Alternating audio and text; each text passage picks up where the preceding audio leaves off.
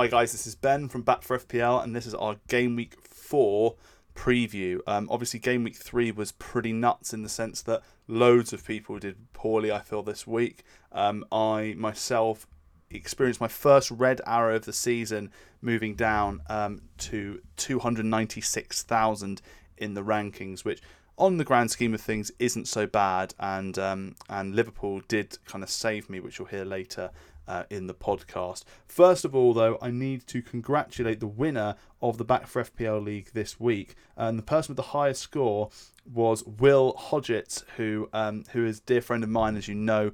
Uh, he joins me on the Back Four podcast, Back for More podcasts that we do um, sporadically as well on more general football stuff. And um, he he saw a successful week this week on 56 points. Now, obviously. Um, it just identifies really how um, how poor this week was in terms of scoring because 56 was the highest score in, in the entirety of the league. Um, but he had uh, some nice players in there, um, such as Fernandes, uh, who got him 12 points, Danny Ings and Richarlison up front um, got him uh, eight and nine points respectively. So um, he's uh, he's surely going to be very happy with that. The interesting thing about Will's team in particular is that his captain got zero points. Jimenez obviously um, blanked, not only blanked but also scored an own goal, so only got um, only got well got his appearance points wiped out and got his zero um, in terms of the captaincy armband. So the person with the highest score this week, ironically and funnily, um, didn't get any points from his captain. So um, I guess that indicates how how strong the rest of his team was. Um, so very well done. Will will catch up with um, with how you get on next week to see if there are any changes. And um, obviously Sevan from last week, who got I think 113 points. Um, he's had the complete opposite. Only a 30 point showing for um, for Sevan. So it just shows how variable this this season has been in terms of the ups and downs of players. Um, in his 30, uh, 30 point team. Uh, he's now got to deal with Son, who's uh, who's injured, um, and Henderson and Tarkowski, who are also out as well. So um, so quite a lot to uh, quite a lot of surgery perhaps needed for that side. Before I move on to my team, I think something that's really important to take from this week is just how unpredictable FPL can be at times. Um, you know, we've seen uh, a couple of uh, a couple of occasions this season, not with me, but with with certain people um, in terms of uh, the community, having taken out a player because they blanked on a particular game week, uh, or rushed to get someone in because they looked an incredibly um, incredibly strong option, and the next week they've they've blanked or done very very little. Um, example of this, for, you know, is Salah. First game week, Salah got a hat trick. Everyone saw him as pretty much must own. Um, ripped their team up apart to get him in some cases, and obviously since then he he hasn't returned to quite that level. Uh, and and the absolute kingpin of this of this example is Heung Min Son, who, to be honest, has made me laugh um, as as someone who's never owned him at any point this season. It's it's kind of a an interesting one because obviously game week one, Spurs looked terrible. Um, people thought, oh, he's not worth his nine million price tag. I'll move him on for Bruno Fernandes. Bruno Fernandes then was rubbish. Didn't do anything against. Um, didn't do anything against Crystal Palace in their in their poor showing. Son went and got a 24 point haul, scored four goals, looked like the best player again. So people went and brought him back in, only to find him um, play midweek and and ultimately get get benched in uh, in in the game against uh, against Newcastle with an only a one pointer. So it just shows uh, how how difficult FPL can be at times in terms of managing those situations. I think what I've learned and something that stayed in the back of my mind now is just how important holding players can be, um, which is is the kind of the crux of my week this week in terms of what I do with Timo Werner because as as you'll hear, I'm I'm I'm being given a, a, big headache in terms of whether I ship him on or whether I, I keep him and hold him and, and stay patient with him. So my team for this week got me 45 points, and the average was 43, so I only gained a kind of measly two points above the average. Um, overall, I will take that though, considering at the start of um, at the start of proceedings on Monday, I was sat there on 20 points, looking rather uh, rather concerned with only a few players to play. So. Um, 45 points in the end was was rather um, was rather relieving, I guess, um, by the end of the game week. Um, interestingly, I, I, got two points above the average, but I still got a red arrow. So it just shows, um, I guess, how, how well I've started because I'm getting to that position where even though I'm beating the average of people, I'm um, I'm still losing rank. So um, can't be too unhappy with that really, considering it was a, a bad game week for many. Um, so I'm looking to hopefully kick on next week, getting a much better score. But um, as it as it you know as it reads from the top, I've got Ryan on one point. Obviously, it was always going to be difficult um, keeping a clean sheet against Manchester United. No matter what you think of them, they are a, a strong team attackingly. So um, you know, and with those and with those added bonus of penalties that Manchester United always seem to acquire, um, it was always going to be tough. I was begging for Ryan to save that penalty. I thought that would have been absolutely hilarious if, um, if you know, after the full time whistle, play was brought back. Fernandes steps up, one of the most reliable people in terms of bringing F- FPL points. Someone I also didn't own. If Ryan had saved that penalty, it would have been amazing. But you can never hope for a penalty save, so I guess I'm going to have to take that one point and run with it. Really. Um, Trent Alexander Arnold and Robertson have been the absolute saviours of my game week. I loved watching that Arsenal game. Um, I saw it down the pub, um, which was the first time I've actually gone to the pub since the whole coronavirus um, lock, you know, pandemic has broken out. So that was quite an interesting experience, um, and I was fortunately blessed with a couple of um, a couple of returns there from um, from Trent and Robbo. Um, I think Robertson in particular looks really dangerous, and he's he's on the line share of set pieces now, which is which is interesting. So um, the double up is definitely of, of a strategy that seems to be um, seems to be quite a, a, a, fruitful one in, in, in the long run. I think whilst um, you can obviously try and bring in Trent and Robertson for their for their kind of nice run of fixtures to try and jump on those clean sheets that they will inevitably get later down the line in the season. I think that they're you know the set and forget tactic of putting them in only you know 14.5 million for the two best defensive players in the in the league in terms of um, in terms of points is really great. Um, I actually spoke to um, my brother yesterday about a possible um, three at the back for Liverpool. Um, you know, in Trent, Robertson, and Van Dijk. Personally, I'm not quite at that level yet. I, I feel that um, you still want Salah in in your team in case he has one of his explosive um, hat tricks or, or hauls or whatever. But um, but if you are someone who doesn't have Salah in your team, you're not going for Liverpool attack this year it might might be a, viable strategy to go with those three Liverpool defenders because you know they're going to tick over with points once the clean sheets come rolling in and they get these attacking returns that they're they're capable of as well. You could be looking at some really you know seriously nice scores. Luke Ayling managed to get me seven points as well, which was really pleasing. Um, obviously, Leeds' defence looked quite shaky in the first couple of game weeks, and to be honest, I feel they were still quite lucky to get that clean sheet um, against Sheffield United. But you can't argue uh, argue with that. You know, seven points, Ayling a 4.5 midfielder. That's the sort of return you're hoping for. You're never really expecting more than that. So um, I'm pretty happy with Ayling in there, uh, or at least I was this week. He is possibly the first um, first offender on the chopping block for me in terms of um, someone I'm looking to get rid of. Uh, I still feel, despite the uh, the the kind of unpredictable four 0 thrashing that Wolves got uh, or was given by West Ham, I still think Wolves look like a good option defensively. I think I'm going to put that one down to a blip. So Saïss, I'm still looking to keep. Um, Ayling is a transfer waiting to happen. I feel I can't see Leeds maintaining um, or keeping many clean sheets going forward, uh, just because of Bielsa's style of of kind of um, this kind of high octane throw, you know, high risk, high reward strategy that he kind of goes for. So Ayling will will probably head out on my wild card whenever I decide to do that. Um, Saïss with naught, naught points, obviously really disappointing. Um, not really much more to say other than they've got a nice run of fixtures. Let's hope they they can sort out the, the defensive frailties they, they demonstrated against West Ham. Um, and then Justin came on for his measly one pointer. Really disappointed here because um, I obviously took a hit to bring in Daniel Podence um, and De Bruyne on a minus four, and Podence didn't play. Really disappointing. Classic example of moving too early, trying to beat the price rises at the start of the season. I should have remained patient. I'm even more irritated actually because I had one million in the bank, and had I waited a little bit longer, I could have jumped on Foden, who, you know, despite blanking, still looks like a really good option um, because of Jesus' injury now. So that's a little lesson I've, I've kind of taught myself this week. I'm not making a move until Friday night. Obviously, lots of Carabao Cup action um, still to come. So Justin came on for one point. It's better than nothing. It's better than a naught. So I guess I'll take that. But um, all in all, you don't really want to see a, a defence of five players, especially considering the amount of goals that have been scored this season.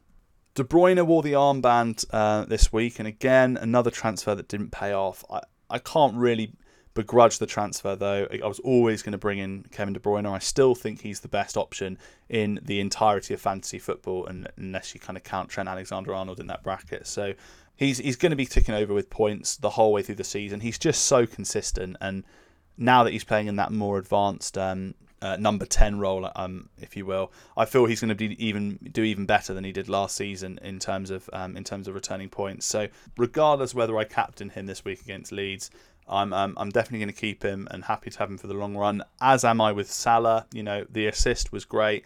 Um, I want more from him. Obviously at 12 million, he's got to earn that price tag. But you know Salah is one of those players who will will tick over with kind of a goal and an assist every other game, and then every now and then he will just hit a hat trick and, and and prove to everyone why he's been such a consistent player over so many seasons in FPL. James Rodriguez with two points. Um, I was a little bit disappointed, to be honest, not to see him on penalties. That was definitely something I was expecting. And when Richarlison picked up the ball to take that, I was kind of half surprised. But but at the end of the day, you've got the player who is creating the most chances in, in the entirety of the Premier League at the moment. He's in a side that hasn't lost yet, and um, and they've got a striker in Calvert Lewin who obviously is. Uh, is is banging in the goals, so I'm really happy to own him. I think he's a great option. I have got Harvey Barnes on my radar. I'll speak about him a little bit later in the watch list section, but um, but at the moment, again, happy to own Rodriguez. And then we, we're up to the strikers. You know, Calvert Lewin, I've already spoken about. Six pointer. What more could you ask for? What an absolute FPL legend. Um, you know, returns left, right, and centre. Definitely going nowhere on my side. And Werner is is the complete opposite. Someone I expected to do incredibly well. I actually tipped him to be the Golden Boot winner actually at the start of this season, and he's he's done the complete opposite. I think when it comes to Werner, and I'll, I'll talk about him again more when it comes to my transfer plans um, this week but I think he's becoming a victim in Frank Lampard's side, or at least in Frank Lampard's mind. Um, I think his his adaptability and versatility is almost um, becoming a, a, vice for him. You know, you saw you saw against um, Liverpool when the side went down to ten men, he was just kind of vacant, couldn't really do much, and and then that was fair enough. But this week. When um, when they played against a side that they really should have you know expected to, to blow out of the water, he was playing down the middle, uh, then playing down the left. Then, when Hudson Odoi came on, he got pushed out to the right. And towards the end of the game, he was almost playing in a kind of central midfield role when Giroud came came on. So I do feel that Frank Lampard, as much as he showed his talents last season, isn't actually going to, to have the season that everyone's feeling he, he, he should have. Um, you know, they spent a lot of money now, Chelsea. There's that expectation on Frank to do well and I think he's trying to orchestrate a team of individuals as opposed to getting them to gel. Obviously, they've had you know injuries in Pulisic and Ziyech, and Thiago Silva came back in, but then made the mistake, so he went off, and all the, all those other issues that that you've got to take into account. But I think Werner's a victim in in a team that don't quite know how to play to his strengths, and whereas you know you look at a side like um, like Liverpool, for example, who know exactly what Firmino's role is, know exactly what Mane and Salah's role is, for example. Werner doesn't really know whether he's playing the Firmino role or the Mane role or the the, the, the Drogba role of old, you know, for Chelsea. So um, that's my worry with him a little bit. And whilst I I think there are better options in the next four to five weeks, I don't know if it's necessarily worth that transfer I'm, I'm, I'm considering it might be worth just for one more week keeping that free transfer. So I have two over the international break, which is uh, obviously coming up. So moving on to my watch list, and obviously there are some players that, that this week have jumped out to me for whatever reason. Um, what I'm trying not to do is just go for the players that have jumped out to me um, in just one game week, and actually someone who uh, either through post restart last season or, or for the first three games this year, have really kind of shown their worth. Um, and I've written a few names down here. The first one being Harvey Barnes, as I mentioned earlier. Now, Um, it's impossible to ignore Leicester at the moment. You know they've they've won all their games. They're top of the league, and rightly so. They played phenomenally against Manchester Manchester City. And Barnes is one of those players who, even though he hasn't quite returned the FPL points that perhaps he has deserved to, his his stats are incredible. You know he's he's posting incredibly high numbers in terms of shots in the box. I feel that he's almost playing up front at times, or that kind of wide left uh, inside forward type role. Um, and whereas before he was an option um, last season, where we kind of see him as a, a, very much a left midfielder who had to track back and help help the uh, you know help the wing back and things like that. Instead, now he's very much a left winger who is given more license to go forward, get into the box, and, and kind of poke home those those kind of chances in and around the six yard box. So that's kind of why I'm looking at Barnes. I think he's a, he offers a really nice value at seven million. Personally, I prefer him to um, to Wilfried Zaha. I know Zaha's gone up um, slightly in price and has perhaps um, caught the eye a little bit more in terms of his points. But I think Barnes has got um, a few big scores waiting to happen, and now it looks like he's nailed in Rodgers' side. And with Maddison coming back, the, the future looks incredibly bright for, for Barnes. And obviously, when you're talking about Leicester, you've got to consider Jamie Vardy. I mean, it's ridiculous. Five penalties scored in three game weeks. Um, you know, who could have predicted that? Um, the, the, the, the, the thing, I guess, for Vardy owners that they need to be praised for is that Vardy was top goal scorer last season. We know what he can do. He's always somebody who posts better num- better fancy points and scores more goals than his stats suggest. Um, so it's kind of no no surprise really that he's still managing to perform this. Um, I I remember at the start of the season I, I considered whether Vardy would be getting on a bit um, in terms of you know lacking pace and things like that, but Jamie Vardy actually said last year that the fact that he entered the league late means that he's got more kind of miles on the clock. Um, you know, miles in terms of his body uh, is going to allow him. So, um, yes, he, he may miss a, a, a, portion of, of the season with, with a few injuries. I know uh, Rodgers has spoken about an ongoing hip hip injury that um that he's kind of is not niggling him, but but you know, at 10 million, still not risen in price uh, from what I from what I believe. Um, he looks like probably the best premium option at the moment in terms of um, in terms of in terms of scoring goals, certainly. So I am keeping an eye on Vardy. I don't think I'll put him in this week. I just feel there are better options elsewhere. Um, I think you know for for 1.5 or roughly 1.5 million cheaper, Jimenez is looking like a real good good option as well. So um, I probably won't be moving on Vardy just yet, but uh, he's certainly someone who's on my radar. The other team that really caught my eye this week is West Ham. Now, obviously, after beating Wolves four 0 they're gonna you know raise a few eyebrows, and that's certainly what they did on um, on Sunday. Now, with Antonio Soucek and Bowen in particular, I think they offer really nice value. Um, Bowen, obviously, the most expensive of the lot of them now that Antonio's fallen in price at 6.5 million. I think of the three, he's possibly the most knee jerky. Yes, he did do well in the game against West Ham, sorry, against Wolves, but is he seriously going to produce those goods week in, week out? I'm not so sure. I think he's he could be a great option, and he could uh, every now and then get a brace. Like that's that's certainly something that he's got in his locker. But I think at six point five million, you've got the likes of Foden, million a million cheaper. You've got the likes of um, Podence and.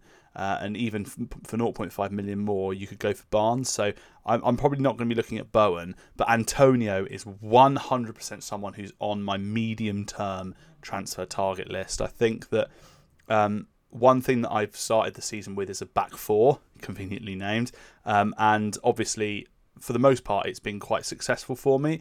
But I think once um, once the season settles down, I'm either going to look to move to a three five a three four three or a, a four three three because I think the budget options in midfield and in uh, and in uh, defence are far better than the likes of Keinan Davis in in um, in attack who either is, is destined for a one pointer or a zero pointer. So um, I may look to on my wild card uh, in the in the next few weeks if I do decide to play it. Bring Antonio in for his really nice fixture run um, after the after the kind of games against Liverpool and Manchester City because he's posting some incredible numbers. Um, he's looking sharp against some of the great greater teams in the division such as Arsenal and um, and Wolves. So don't be surprised if Antonio does really really well.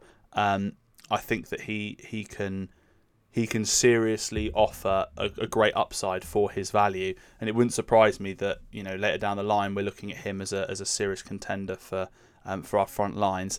And Soucek is posting incredible numbers again. You know, it's exactly what we said at the start of the season. He likes to get in the box. He likes to be dominant from set pieces. He gets a lot of shots on target. I think he was incredibly unlucky not to be given that goal at the weekend. Um, you know, obviously Jimenez got the own goal um, for that one, but uh, with um, with with Soucek offering such an aerial threat from corners, anything can happen. I think what I would say about Soucek is if you've got him as your fifth midfielder um, and therefore you're playing him on the bench, I would be wary of benching some points throughout the season. To be honest, if I were to um, have Soucek in my side, I'd actually play him week in week out because you can't necessarily predict the um, the times in which he's going to score goals from corners. I think at, at literally five million, he's a great enabler. He'll offer so much more value into the rest of your side, so you can have some uh, some more premium options elsewhere, and you can kind of set and forget him. Hope that he gets a header every five games or so, and and, and kind of ticks over those points. So Antonio firmly on my radar. Soucek might be uh, if I if I decide to wildcard soon. Final three players on my watch list are Foden, Mahrez, and Pulisic. Now, obviously, for different reasons, um, I'm not looking to necessarily get them in straight away. I think now that Jesus is injured, and Manchester City will obviously continue to score goals, and they might not be as, as, as formidable as they usually are, but um, you know they are Manchester City and they're going to be scoring goals.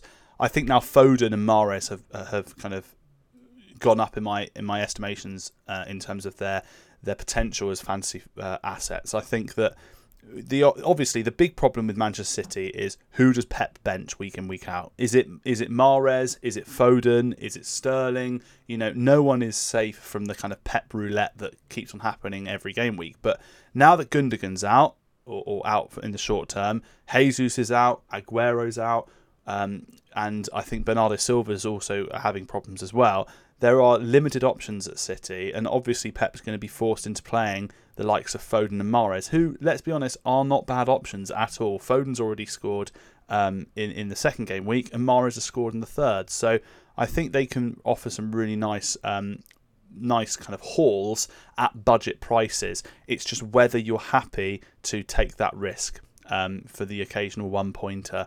So at the moment, my team structure doesn't really lend itself to getting either of them. I think obviously Salah and De Bruyne are, are mainstays in my team anyway, and James Rodriguez, at least for the for the time being, is going to stick in my side. So um, and and obviously Podence I just brought in. So um, with him likely to return this week from his kind of niggle that he, he got last week, I'm, I'm, I'm not going to be transferring out a player that hasn't even you know cost me a four point hit and hasn't even played in my side yet. So Foden, Mahrez, and Pulisic I would look at um, quite quite heavily. Obviously, Pulisic. The caveat to him is the fact that he hasn't had any minutes yet, and he could still continue to be out for quite a long time with hamstring injuries. Um, in particular, you kind of get managers saying, "Oh, they'll be back at a certain date," and then it gets pushed back and pushed back and pushed back. And the likelihood is also that Pulisic's first game back will be a substitute appearance, so that's instantly going to be a one pointer. But what's lovely is the fact that he's only 8.3 million now. You know, he's already gone down quite significantly in price. He's um, he's no doubt going to improve that Chelsea um, Chelsea side, and obviously with the problems that Chelsea are having at the moment, they're going to be desperate to get the likes of Pulisic and Ziyech straight back into the side, which obviously means when they come in, they're going to be the focal point of, of the kind of attacking output that they produce. So that's why I'm looking at Pulisic perhaps after the international break. And now that I'm already thinking ahead to the international break and beyond, I'm thinking whether it might be worth banking a transfer this week rather than getting rid of Werner. So moving on to my transfer plans, um, and I wish I had something more concrete to give you, but unfortunately I haven't made up my mind yet because Werner is giving me a massive headache. Right, on the one hand, he is looking like a player who is a long way off from scoring. He hasn't produced the goods that we're looking for yet. And Chelsea looked like a side that don't know their best 11, don't know how to play around their striker, and don't necessarily look like being a consistent, reliable source of um, source of FPL points. But on the flip side, a, he scored in the Carabao Cup, which is no doubt going to give him that extra bit of confidence moving into this game week. B, he could quite easily have scored at the weekend. You know, he hit the post. He was very unlucky to do so. I think, you know, on another day that could have gone in. Um, so, in many ways, if he scored in that game, we probably wouldn't be talking about him as, as somebody who needs to needs to get out of our side. So I think it's mainly because there are so many other good options in and around his price that people are, th- are starting to jump ship. So um, it's not necessarily is Werner worth keeping. It's more is there another player that's worth bringing in for Werner? And at the moment, my answer to that is yes, and that is Raul Jimenez because whilst Wolves didn't necessarily look their their best last game week, I feel they're now up against Fulham, who looked absolutely abysmal defensively. You know, if you watch Monday Night Football, you'd have seen Carragher and Keane go to town on how bad their defence was. You know, Carragher even said that he's certain Fulham are going to go down this season. So it's obviously a really attractive fixture for Jimenez. I'm sure they'll be galvanised to bounce back from their 4 0 thrashing at, um, at West Ham. So, in many ways, I'm looking at Jimenez and I'm thinking if I go into the game week without him, I'm worried, particularly as quite a few people have now jumped onto him. I'm worried that I'm not going to be owning him, and that is a little bit of a concern. But we've seen this season that you know you can take out the likes of Son, and he gets 24 points. You know, what if that happens to Werner? I'd be incredibly disappointed if um, if that were the case. So at the moment, I'm sitting on a hold. I think that you know banking a transfer could prove the right move in the long run. Obviously, once the game week is over, we're into the international break. So much can happen over that period of time.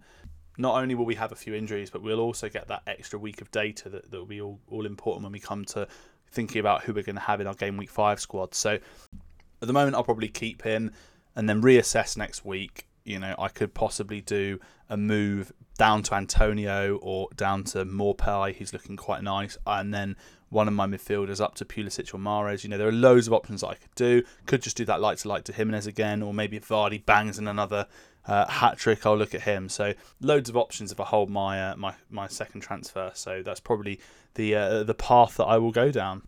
So this is a topic of conversation before I show you my team that quite a few people have um, have been speaking about this week, and it, it, it's all about the penalties and should we cram our team full of penalty takers? Now, my first my first reaction to this statement is no, uh, simply because if we ch- all choose a team full of penalty takers anyway, a what we're doing is we're watching a game just begging for a penalty to be awarded, which isn't fun and isn't really in in the spirit of FPL, I guess. We obviously want to be watching games and um, and, and and kind of looking at assets that are likely to get us goals from open play. But most importantly, as well, I think there are loads of nice options this season who don't take penalties, who I don't think we, we want to overlook. You know, you think of the likes of, of, of Harvey Barnes for, as a perfect example. You know, if we're only going for penalty takers, then you've got to go for Vardy, who's 10 million. 3 million cheaper, you've got a player like Harvey Barnes, who is actually posting better numbers than Vardy anyway, getting more shots and chances. And yes, whilst I understand in the first three weeks, Vardy is way out in front because of the penalties it's going to slow down at some point. You know, like with with the handball rule in particular, people are saying that that this handball rule is is is kind of creating so many penalties, but we've only had six penalties awarded for handball. Um, the rest of them are are being given for, for other things. You know, you think of that Leicester Man City game. Um, you know the the the two fouls that Vardy won were, were clear penalties. You know, there was no no reason to necessarily check VAR, and certainly there was no um, no handball in play. So I think this just genuinely comes down to rustiness of the players. You know, they've had so much time off. Um, they, you know, I, I, appreciate they had that that post restart spell, but um, now we're kind of back in it. I think the the dynamic has changed. You've got the likes of Liverpool and City now having something to play for again. Um, you know, everyone's jumping into the season with that fresh perspective, and probably what's happening is teams are, uh, are going at at each other a little bit more, and defenders just are slipping up a little. You know, slipping up in terms of their defensive um, uh, responsibilities. So I think that I think that whilst it is important to consider a penalty taker when it's a 50-50 decision, you know, if I'm torn between the likes of, um, let's as, as, an example use, uh, I'm torn between Son and Bruno Fernandes, right? Although obviously Son saves you 1.5 million, so that's not a very good example. But let's say I'm torn. Perfect example from last week. I'm torn between De Bruyne and Sterling, right? Quite a lot of people, and rightly so, have gone for De Bruyne because they both look like players who can haul at any point, who are consistent scorers, but De Bruyne has the advantage of penalties. So in that situation, when it's dead 50-50, you want to be choosing the player that's more likely to score um, score a penalty. However, when you're looking at a player like Richarlison or Calvert Lewin, for example, I'm not going to try and trade out Calvert Lewin for Richarlison just because Richarlison's on penalties. I actually think Calvert Lewin's a better option than Richarlison, seemingly because he uh, is a better finisher. He's in and around the box. He's having, you know, um, he's having those kind of better chances in and around um, in and around the penalty area. So I'm going to want to keep him, and also he's the player on form and in, the talisman for that side. So don't be fooled by this. Let's pick penalty takers um, kind of trend that's happening at the moment because I think if you are on a wild card and you go for that strategy, three weeks down the line, we'll see a, a, a, clear reduction in the amount of penalties being awarded, and you'll be kind of stuck with the likes of Klich from Leeds and, and other players like that who, who aren't really posting the numbers that you want them to. And because the side's not getting penalties, they're just sitting there with two pointers all the while. So my game week four side, as it stands as of Wednesday, uh, is as follows. We've got Ryan in goal. Obviously, I'm setting for getting him. He plays Everton away. Um, Trent Alexander-Arnold and Robertson. Hopefully, they can bring home the goods against Aston Villa away. Villa have looked rather strong, but I'm still hoping. You know, it's Liverpool. Hopefully, they can they can keep them quiet and maybe the boys can get some attacking returns from defence again. Justin against West Ham, happy with that, and Saïss against Fulham. Um, there have been some some rumours of Saïss perhaps being dropped. He hasn't played well in the last few games, so. Um, whilst I do appreciate the possibility of Dendoncker coming in, nothing's been finalised at this stage. He's still the legend that got me 15 points in the first game week, so I'm keeping him. Um, certainly considering Fulham um, is, is is a team that's struggling at the moment. In midfield, I've got Salah against Aston Villa, who's currently got the armband on as captain. And I've got De Bruyne against Leeds away, Rodriguez against Brighton at home, and Podence against Fulham away. Uh, Fulham at home, sorry. Now with Salah, um, I just feel that he's the more um, the more kind of safe option this week. Obviously, Manchester City, um, whilst I don't doubt they'll come back and, and, and show everyone why they're one of the better teams in the league after that kind of uh, disappointing result against Leicester, I still feel that there are some some issues there. Um, yes, they've had that new signing of Dias, Ruben Dias, which um, which was was announced today, but in attack, they're still missing Jesus, they're still missing Aguero, and they're going to have to play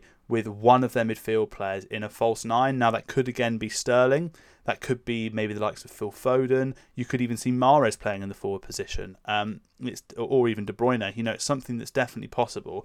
But I feel it's all very well and good saying, oh, these midfield players are going to play up front. But actually, the role that Jesus and Aguero tend to play, Jesus, you know, more so, is he's that link up, he's that uh, uh, um, that target player that they get into feet. He's got the control to to kind of hold up the ball and beat a player and then pass it on to the others, and that's why we see Sterling perform exceptionally better um, when Jesus is in the side. So it's it's basically in my mind, it's how much do I trust De Bruyne to run the show and have one of his best performances in the league. And sure, while he's got the capability of doing that, um, I just feel that Salah's the safer pick. Everyone in that Liverpool side knows their role. Um, you know, Salah hasn't hasn't scored in in a couple of game weeks now, so obviously he's going to have that hunger to try and you know match Vardy and Calvert Lewin in terms of the amount of goals that they're scoring. And I, I just fancy him. You know, I think that whilst loads of people are talking about Villa being this new defensive juggernaut that cannot apparently concede a goal, they've only played Sheffield United and Fulham, who both really have had terrible starts to the season. So um, I'm I'm reserving judgment on the Villa defence at the moment. I think whilst they've been quite impressive, Salah can definitely do the business against them. So Salah captain at the moment, and then finally, as I've spoken about a lot, Werner will be um, at the moment lining up against Crystal Palace, um, and uh, and Calvert Lewin will be playing Brighton, uh, which leaves me with Bissouma as first sub against Everton, Ayling against Manchester City at home as my second sub, and then obviously the the kind of the kind of useless Keinan Davis um, as my third sub against Liverpool at home. So I'm happy with the structure and happy with the players that are going to be representing me this week. Hopefully, um, I can I can get a really nice return. And to be honest, looking at my side, I feel it's just as strong. You know, equally matching the uh, the wildcard teams that I've seen thrown about on Twitter and things like that. So with any luck, I'm going to get the uh, the returns I'm after. I'll get a green arrow back in back on the upward trend and um, and moving on into the uh, international break with um, with a big smile on my face.